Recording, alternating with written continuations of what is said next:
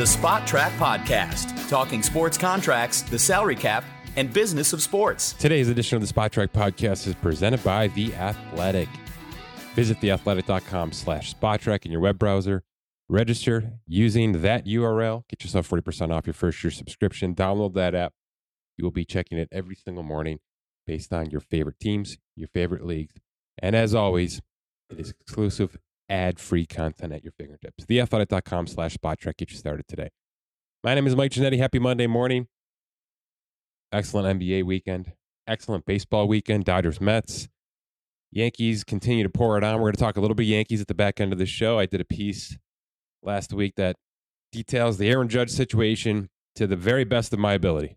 Okay, I uh, I put more time into writing the article than I've done with many articles on Spotrac.com in the past couple of years, and I uh, I stand by it.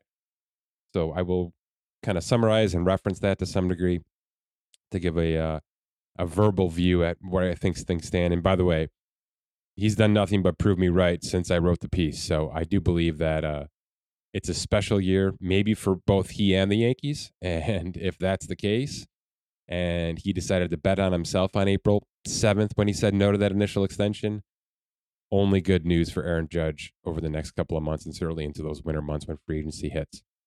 That's the back end of the show. Uh, I'll start a little bit here with Rafael Nadal. The numbers are ridiculous. Um, he he bags himself another 2.4 million for French Open number 14 for a major title number 22. Obviously, both of those at the top of the list right now. I do believe Djokovic will, will at the end of the day be the major title king, and you can say what you want about that and think what you want about that, but it's been a pretty damn good men's tennis era.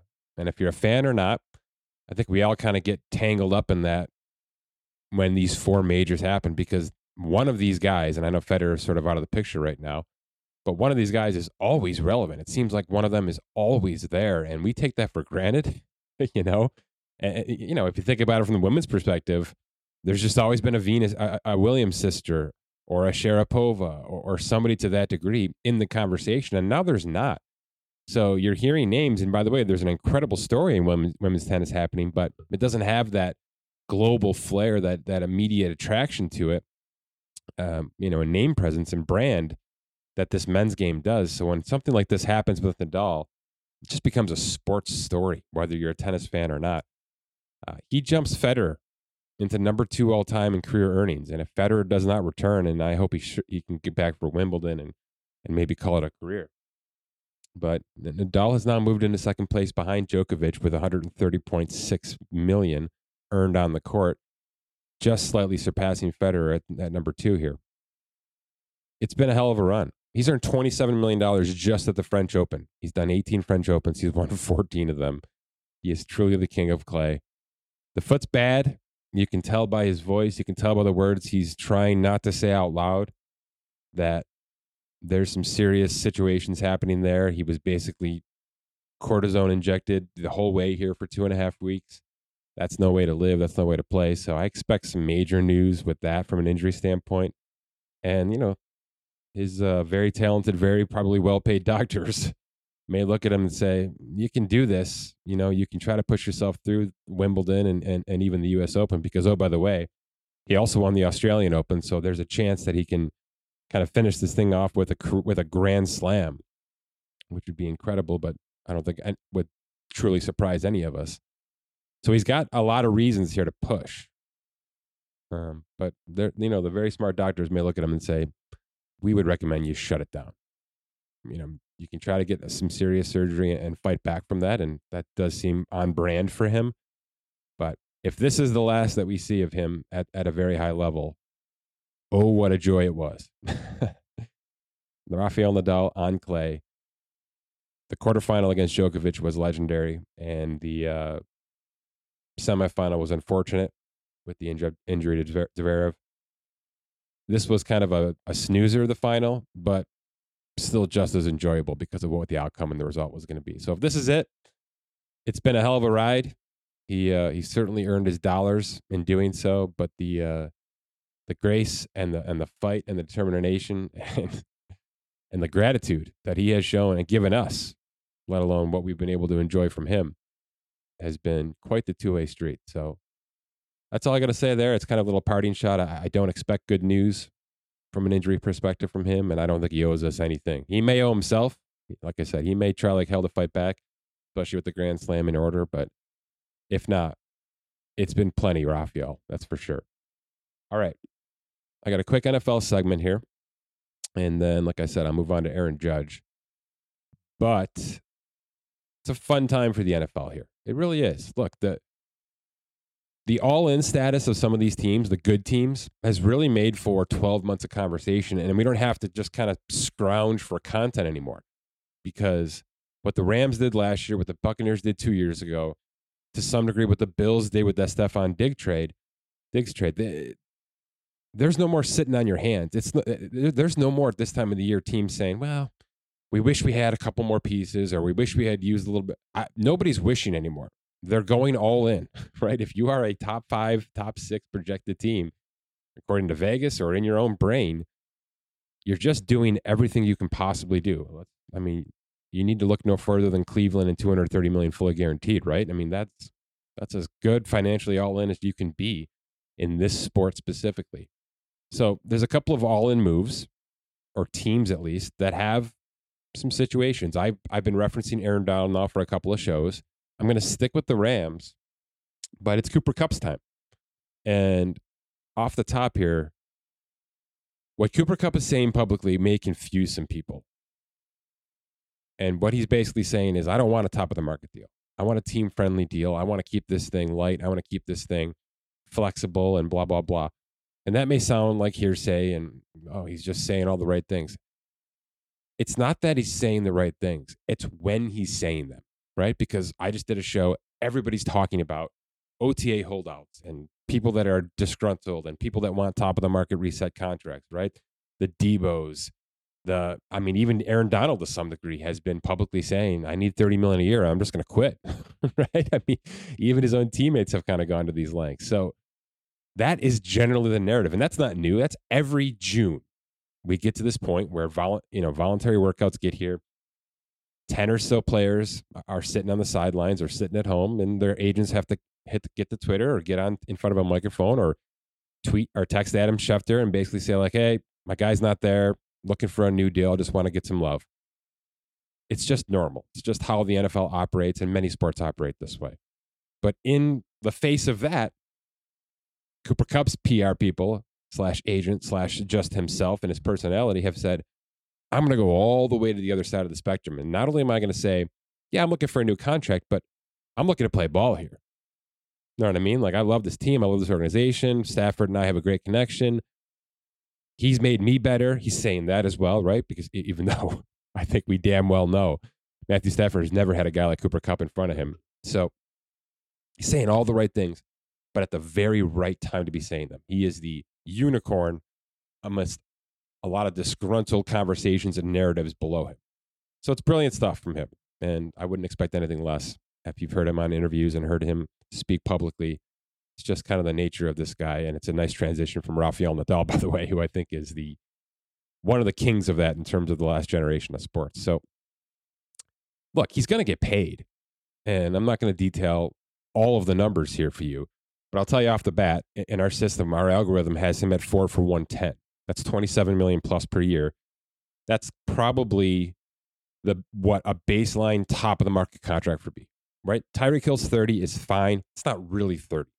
Okay, there's a lot of fluff in there. It's it's heavily backloaded to get it to 30. And um, whatever, do what you got to do. You know what I mean? The numbers are the numbers. But I don't think that's what Cooper Kupp's looking for here. And by the way, that's not how the Rams do business. They uh they are aggressive with these contracts. They are aggressive with early guarantees.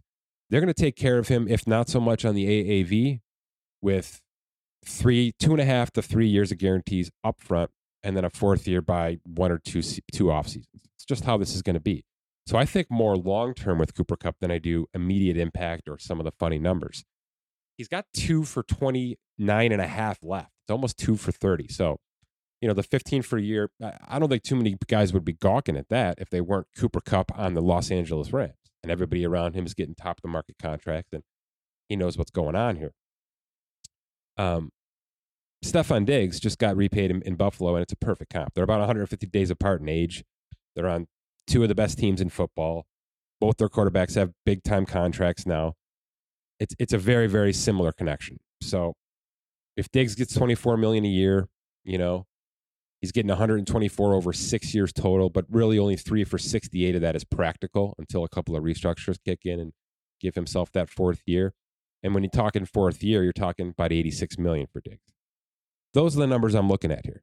You know, if we're talking 30 million is already there, well, then we just turn that into a bonus, give him a nice fresh signing bonus. So he gets 30 million this year instead of 15 million this year, or even 31 with his base salary lowered. That drops his cap hit down into the 10 million dollar mark. So you're saving about 8 million in cap right there. So already 2022 is looking better because Cooper Kupp's under contract. He's got some guarantees and he's got a lower cap hit for the Rams. If you're talking 90 million over the next four years, that's top three in wide receivers, right? It's well behind Davante Adams, who's getting 100, almost 104 million over the next four years from Las Vegas. But you can understand what happens there with what they had to give up to get him.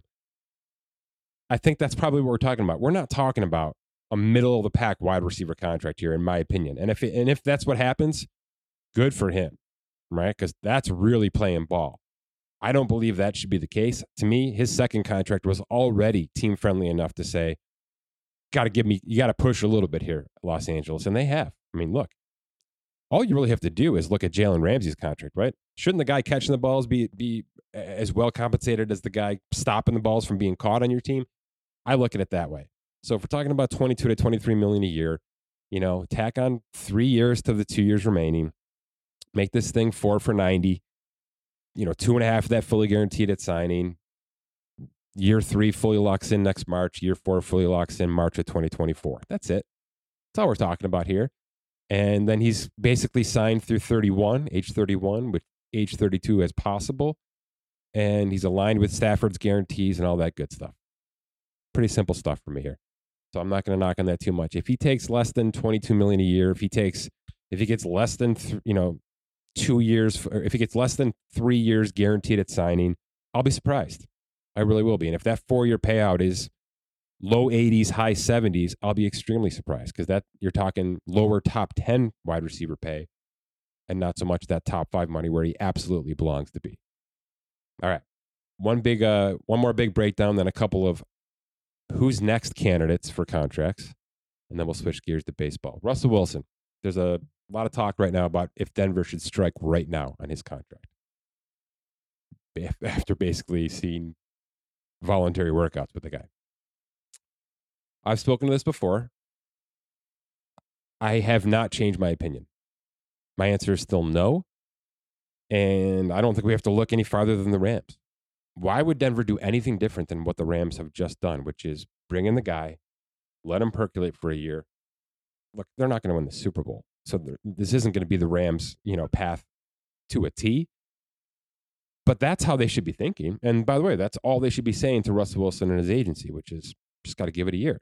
And and I'm going to give you some more reasons why, because it's not just the fact that Russell has had a really weird year and a half because I actually think Stafford had a very similar situation in Detroit. And I think part of it was just complacency, part of it was just angst, maybe some jitters, right? I, am ready to go. The team kind of is, uh, has been shopping me now for a couple of off seasons. It's just a weird scenario to be in. There was some uncomfort, you could tell in both those scenarios. So I think there's a lot of crossover here between Stafford leaving, joining a new team, and now Wilson joining a new team. The differences are pretty stark, though, right? For for you know, it's not fair to me to say this, but Russell Wilson's not walking onto a team that has Aaron Donald on defense. He just doesn't. Nobody does. So that's why it's not fair. But it's certainly not, you know, it's not false. There's a lot of question marks. Not a ton. It's a good team. It's a team that should win ball games. But but the Rams had a roster that was 100% ready to go and maybe even more importantly, they had a coaching staff and a system in place that was plug and play. Everybody knew their role. Everybody knew exactly what was going on. Sean McVay's system was already had bought into by 80% of that roster. And really the only thing that had to happen quickly was Matthew Stafford coming in, getting that, getting that playbook, and just as quickly as possible getting up to speed, building chemistry with Kupp, all those things that you know happen because we've heard and seen the stories that everybody went above and beyond. Stafford, McVay, Kupp, you know, or Beckham when he got in time. Everybody went above and beyond to make sure that they could expedite that process. That's just not what's going to happen here. Okay. Denver has a new coach, a new offensive coordinator, a new defensive coordinator, a new special teams coordinator, and maybe in a week or so, a new freaking owner, even, right? Everything is new, including the quarterback now, right? Everything. Yes, the weapons are basically the same, actually, like 95% the same. The offensive line is fairly consistent and decent, above average. And there's a lot of defensive players that are the same. Randy Gregory is kind of a home run uh, acquisition, right? It's going to be a hit or miss. DJ Jones, I thought was a very smart acquisition. I thought he had a great 2021, and he can be that run stuffing kind of guy. And they've been building the secondary up for two years. All right, they they knew exactly what kind of quarterback situation divisionally they were getting themselves into, and I, I applaud them for that. They were they were adding defensive backs when nobody else said they should be, and I applaud them for that because I do think they're in a great place there now, maybe even a surplus but it, it is unrealistic to think that Russell Wilson can a return to Russell Wilson form, which to me is the most important part of 2022. It's not is this an AFC Championship worthy team? It's not even you know are, are we full of Pro Bowlers? Right? Are we we don't. I don't even need to see this team be maximum effort, gelling, perfect. Denver's going to be the team to beat in 2023. I just need to see signs of that. I need to see signs that Nathaniel Hackett's system has been bought into that there are some weeks where everything's clicking. Russell is showing signs of being Russell of two years ago. He's not going to be that, you know, to, to 100% agree, but signs that he can get there. And then just some chemistry. You know, all the things that happened in 11 seconds for Stafford and the Rams. I think it's going to take, I think it's reasonable to assume it's going to take all of 2022 to figure that out in Denver. So why pay him before that happens? and I know the argument, and I've seen it three, four times just in some research this morning. The argument is, well, if you don't pay him now, it's going to be ridiculous next year, right? If they if they show signs that they're going to be great, and even if they win 10, 11 ball games this year or even more, now what are you getting yourself into, folks? We have a $230 million fully guaranteed contract and a 50 million per year contract to a 37 year old, right? I mean, I think the glass ceiling has been shattered at this position. This position is just whatever it's going to be, it's going to be. There's no rhyme or reason. There's not even any any really projection anymore. You know, there's no way to pro- probably project Aaron Rodgers because of he's defying age, right? His, his team has shown that they will do anything it takes to keep him specifically, anything, including trading a wide receiver who they couldn't afford. It is it is basically just chaotic. It's a cowboy world out there. It's it's a total cowboy world. And thinking that you're going to get value in Russell Wilson now because what he had a bad couple of years on a team that was floundering. It's just not. It's just not. Russell Wilson has always been a top of the market quarterback, just like Aaron Rodgers, just like Peyton Manning was back in the Denver days. Right? He didn't take less. He knew what he was getting himself into. Everybody wants the year to percolate, and I, I would assume so does Russell. He's got two for what I think fifty left on the contract. He's fine for a year. He'll make more than Matthew Stafford made last year. So I, I think we're uh, we should all be okay just kind of pausing this button, letting some things slowly gather because uh, there's going to be a lot of comparisons to the Broncos this year versus the Rams last year versus when Brady dropped into Tampa Bay. I, don't think it's fair. I just don't think it's fair. Now I know new head coach came with Brady. I don't put Brady in this conversation. And you can love him or hate him but the dude just defies all the analysis we can possibly or, or, even project, right? So he's in his own world with this conversation. And it's possible Rodgers would have been there too if he would have jumped ship and maybe even joined the staff. I think I'd have a different conversation if this was Aaron Rodgers joining Denver than it is Russell Wilson. But to me, Russell Wilson needs as much of a of half a year to a full year to reestablish himself than Denver does. Right? It's a it's kind of a marriage made in heaven here, but it's going to take some time. There's no reason to pay early, none. To me, that's just an NBA style move where you're betting on the future in a world where nobody should even be building for the future in sports.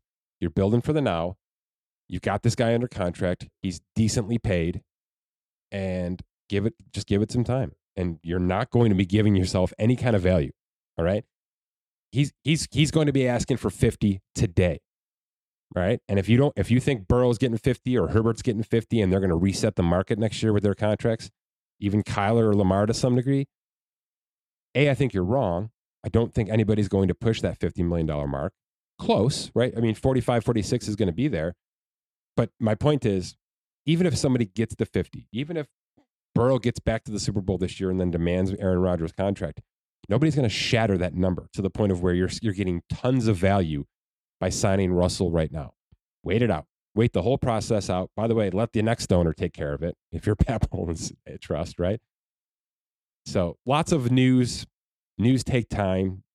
And uh, that's exactly what should happen with Russell Wilson's next contract. All right.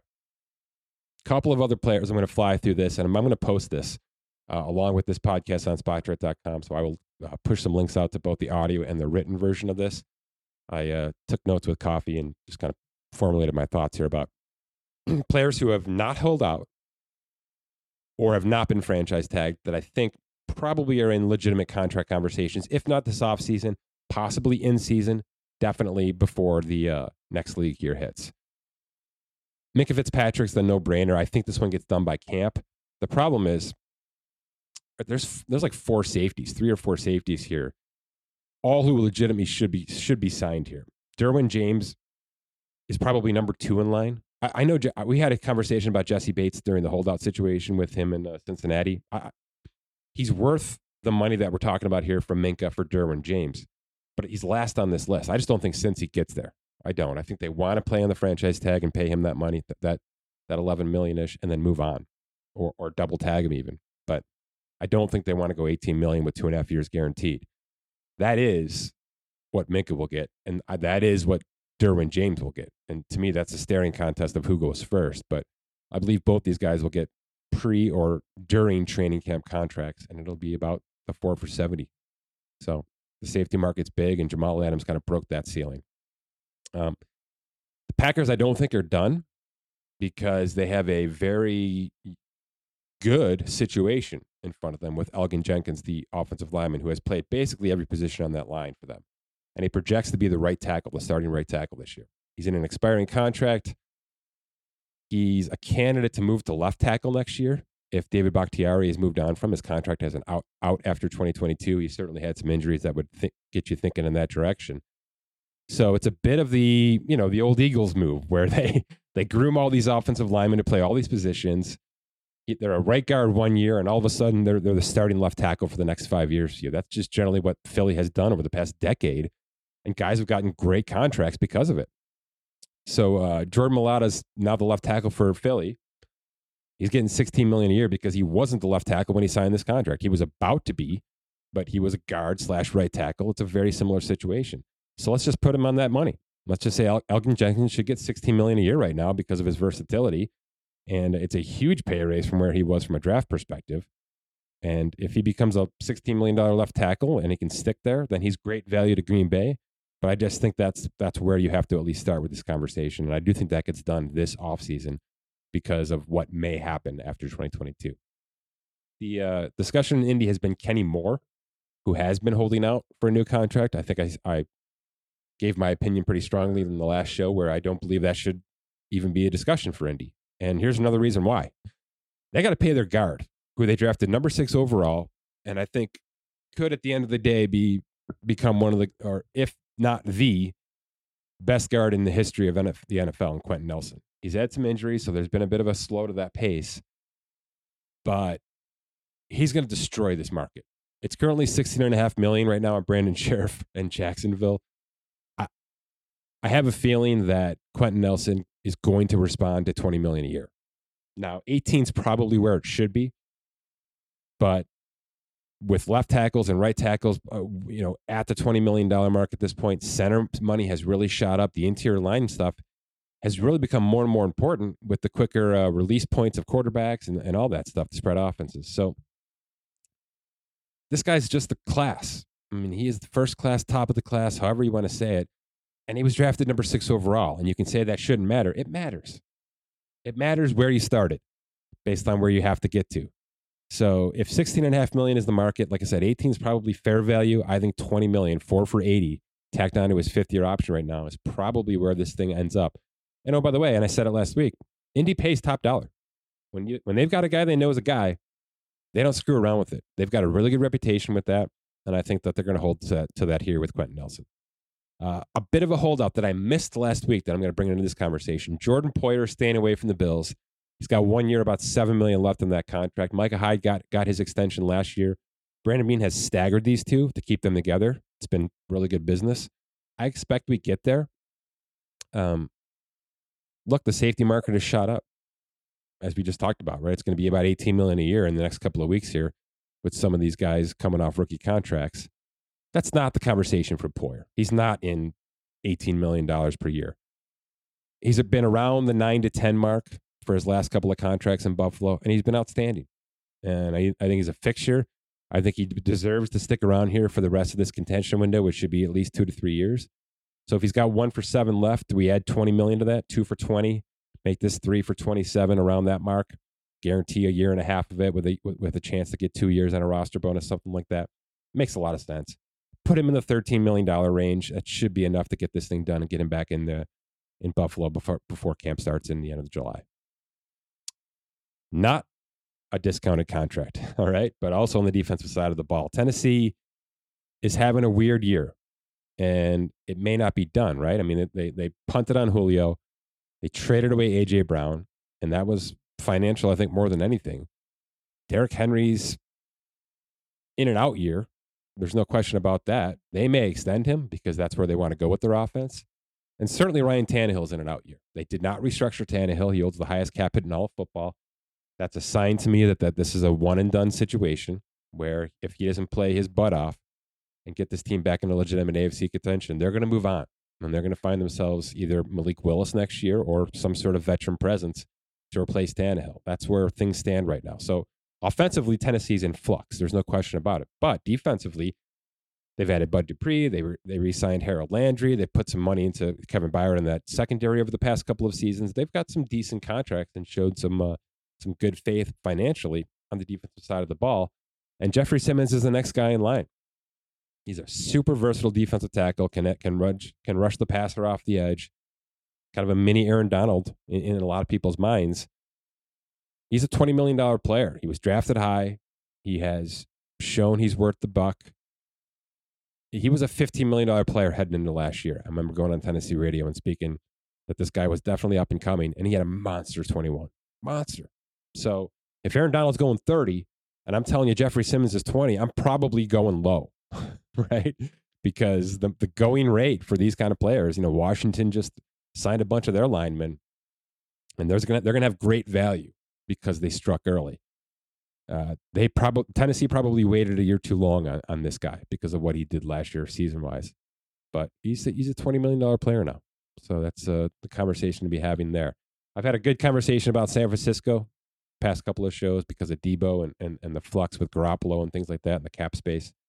Um, they've moved some things around, restructured a player. You know, Alex Mack retired, as I mentioned, that might be the case.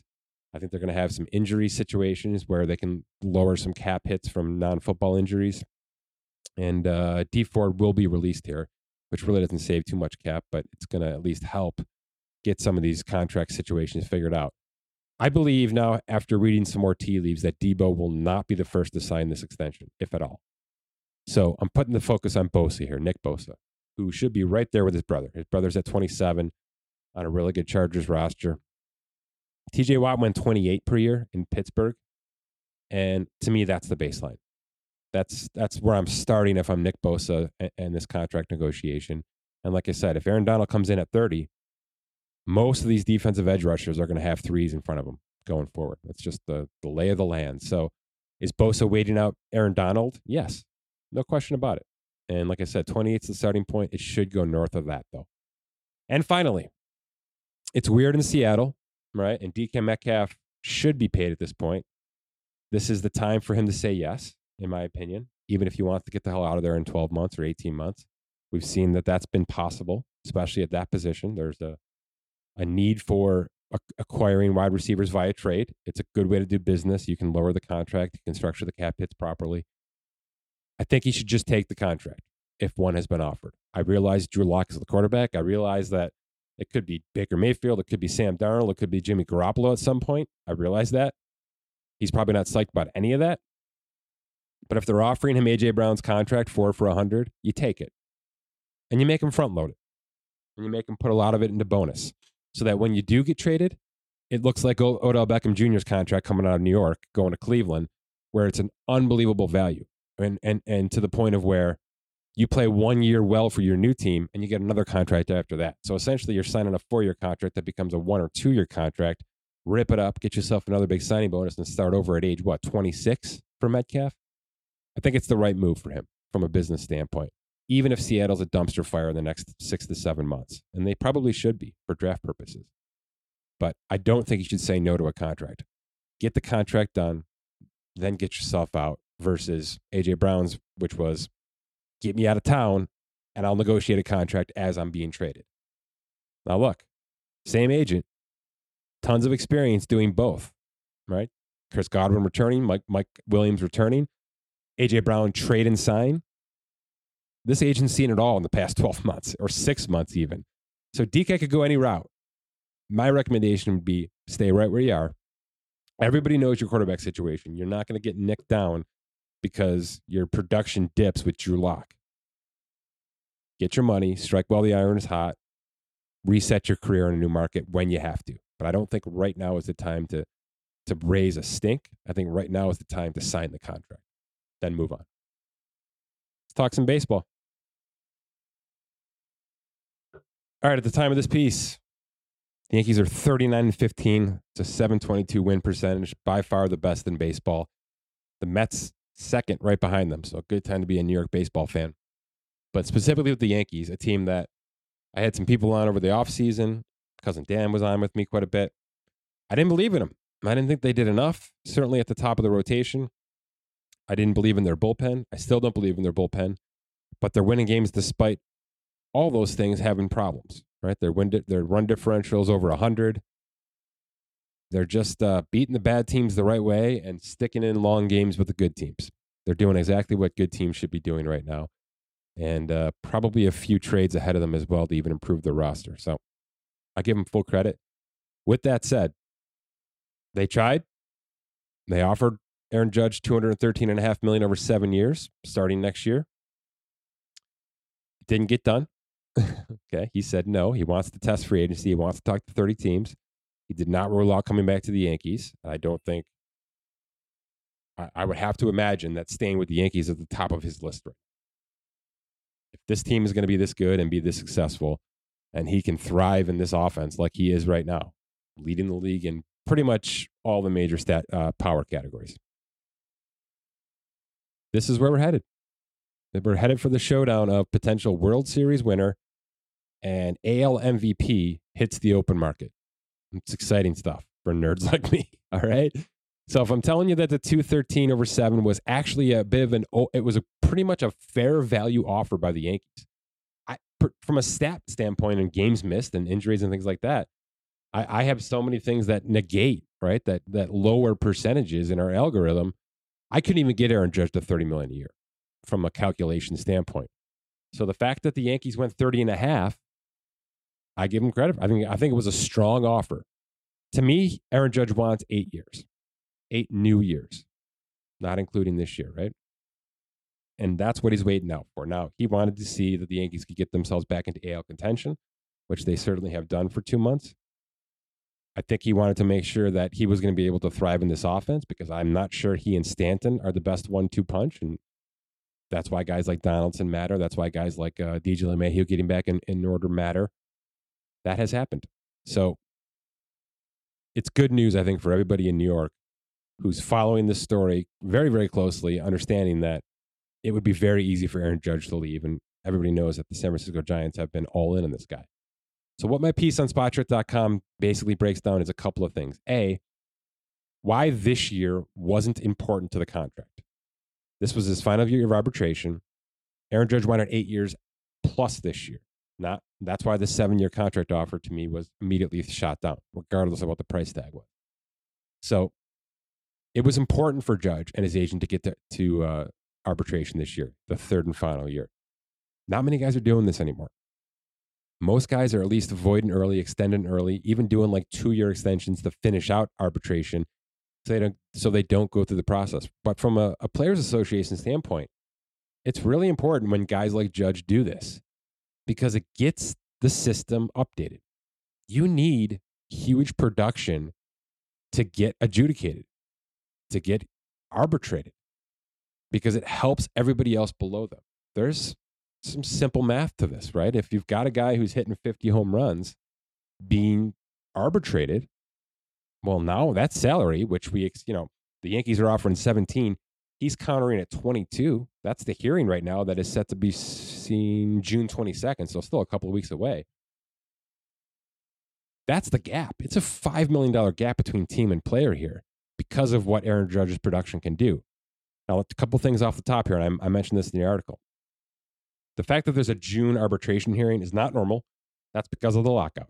This stuff is always done before the season. So nothing that Aaron Judge is doing right now on the field in 2022 will factor in to the arbitration uh, result, you know, because otherwise he'd be getting the 22 million in three seconds. Okay. but that's not the case. It's all based on 2021. But you understand my point. We need great players to go through this process so that the process can continue to grow. It's the same as it was important for Bryce Harper to get 330 million, right? Instead of taking 200 or three for 100, like Carlos Correa decided to do. You know, that doesn't help some of the players who are looking for one and done contracts. I love it. You know me in the short contracts, but I know that doesn't move the game forward from a major contract standpoint. So, similar conversation with arbitration. You have to have guys like Judge and, and his girth get to this process year one, year two, year three, maybe even year four, like Kris Bryant, and continue to push the numbers forward, evolve the system, make them account for somebody who's got 50 home runs, 120 RBIs versus a more slightly above average player who's, you know, 15 homers, 70 RBIs. What do we do with that guy? All right, he's 18, you know, he's a $12 million player this year. When he hits the open market, he'll get his 20 million. Well, th- that's the problem, right? They're getting lowballed in arbitration, and now they're getting lowballed in free agency. So it's important for Judge to get there. I'm happy with what he's doing, and I'm uh, I'm not mad at him for for holding out here for free agency. I think it's a good move for the Players Association and for the players themselves. So what happens if he gets to free agency? All right, because he's going to be 30 years old, and that's a scary number in baseball, as has been shown in free agency over the past couple of years. So in the piece, I lay out the last five years of free agency, the top three contracts, the ages of those contracts, and then I throw at you the actual top 30, 30 age plus contract from that free agent year. You know, as you imagine, you don't have 31 year olds getting $300 million. You know, Harper's, Seagers, those kind of players, they're middle middle 20s. And rightfully so. That's where the money should be going. That's how it should be allocated right now in any sport. But I, I can't sit here and tell you that 30 year olds haven't been compensated properly. They, but they also haven't been given $275 million contracts, which is what basically eight years of Aaron Judge would be right now. We have not seen that in free agency. Certainly, players have been extended with their own teams to some degree at that number, but it hasn't happened to this degree to an almost 30 year old, with one exception. And much of the piece and much of the middle of this piece, which I'll tweet out again, revolves around Anthony Rendon, who I do not like as a one to one comp for Aaron Judge. But what I do like is that Anthony Rendon was 29 going on 30 when he hit free agency. His team had won the World Series. He was a major factor. They had just punted on Bryce Harper, so he was the kind of the focal point from a batter, uh, a position player standpoint. Certainly, Juan Soto was a factor. And then he went out and said, "I got to get paid now. This is absolutely as high as I'm ever going to be at. And if Washington can't come and meet any offer I get, and by the way, not include deferrals, which is what the Nats like to do, then I'm going to jump ship. And he did, right? The Los Angeles Angels gave him a $245 million offer, basically right, right up front. And he took it for a chance to go play with Mike Trout. And uh, nobody's going to blame him. Now, the contract looks like garbage right now because he's been a- unable to stay on the field. But there's a lot of similarities in a age to some degree production. I, I lay out the stats there that to some degree there is some some comparables in production, but also the the respective team situation. Now, I'm not telling you the Yankees are going to win the World Series, but even if they don't, they've shown enough to prove that Aaron Judge plus this version of the Yankees can contend. So that's in the back of everybody's mind right now, especially when they get to free agency and you know other teams come calling. So basically, that's what this piece is, and I'm not going to bury the lead here. I'm gonna I'm gonna ask you to go and read it and give me your thoughts on Twitter at Spotrac. But it's my thoughts on what happens if this thing gets all the way to the finish line. He's at least a top three AL, AL MVP candidate. The Yankees get to at least the AL Championship Series, and then he says, "All right, I'm open for business. Let's have 30 phone calls with 30 teams." What what does it get to? What does the number get to? If I'm telling you Anthony Rendon got seven for 245 at age 29 going on 30, and Judge wants eight years at age 30, but Judge has a lot more, I think, of the modern game behind him from a production standpoint. Where do we land, right? Where do we land in terms of future guarantees? What is that total contract number going to look like? I'll tell you right now, there's going to be a lot of people saying it's 300 or bust. And I didn't get there. I didn't get there. I'm going to I'm going to be sympathetic if it does get there, especially if it's a team that doesn't have a player like Aaron Judge. By the way, the Yankees are one of those teams. If they lose Aaron Judge, they will not have another Aaron Judge. That's just kind of simple math. I don't know that it has to get to 300 million. So I'll give you that much in terms of my predictions. But I uh I wrote four or five concluding paragraphs and then a pretty strong prediction about where this thing could head, um, including what the Yankees may try to do in not paying Aaron Judge, because there is a player out there who I've already mentioned here, who I do think the Yankees will go after because he's younger, way more expensive, but younger, and probably offers more bang for buck. So, do the Yankees decide to go the Freddie Freeman route that Atlanta just took, which is we've loved it. It's been a great six years, but we're going to go in a different direction with a little bit younger player, pay him excellent money, not really about the money here. It's about the money plus the age plus the injuries. And uh, we're gonna we're gonna take our chances on a different situation, but we're we love to see that you're going to get paid by another great team out west, which is probably where this thing ends up if the Yankees say no. So I'm giving you kind of the framework and the outline for what this piece says. I'll uh, I'll tweet that out again, but it's on spotrac.com as well. Okay. My thanks to the Athletic plenty of great pieces like this on that on that website and that app as well. Visit theathletic.com slash spotrac for 40% off that first year. We'll be back this week with some NBA talk, talk about these finals a little bit, some trade candidates from all the teams with Keith Smith, and plenty more Major League Baseball and NFL offseason stuff as well. For Scott Allen, my name is Mike Ginnitti. Thanks for listening to this edition of the Spotrac Podcast.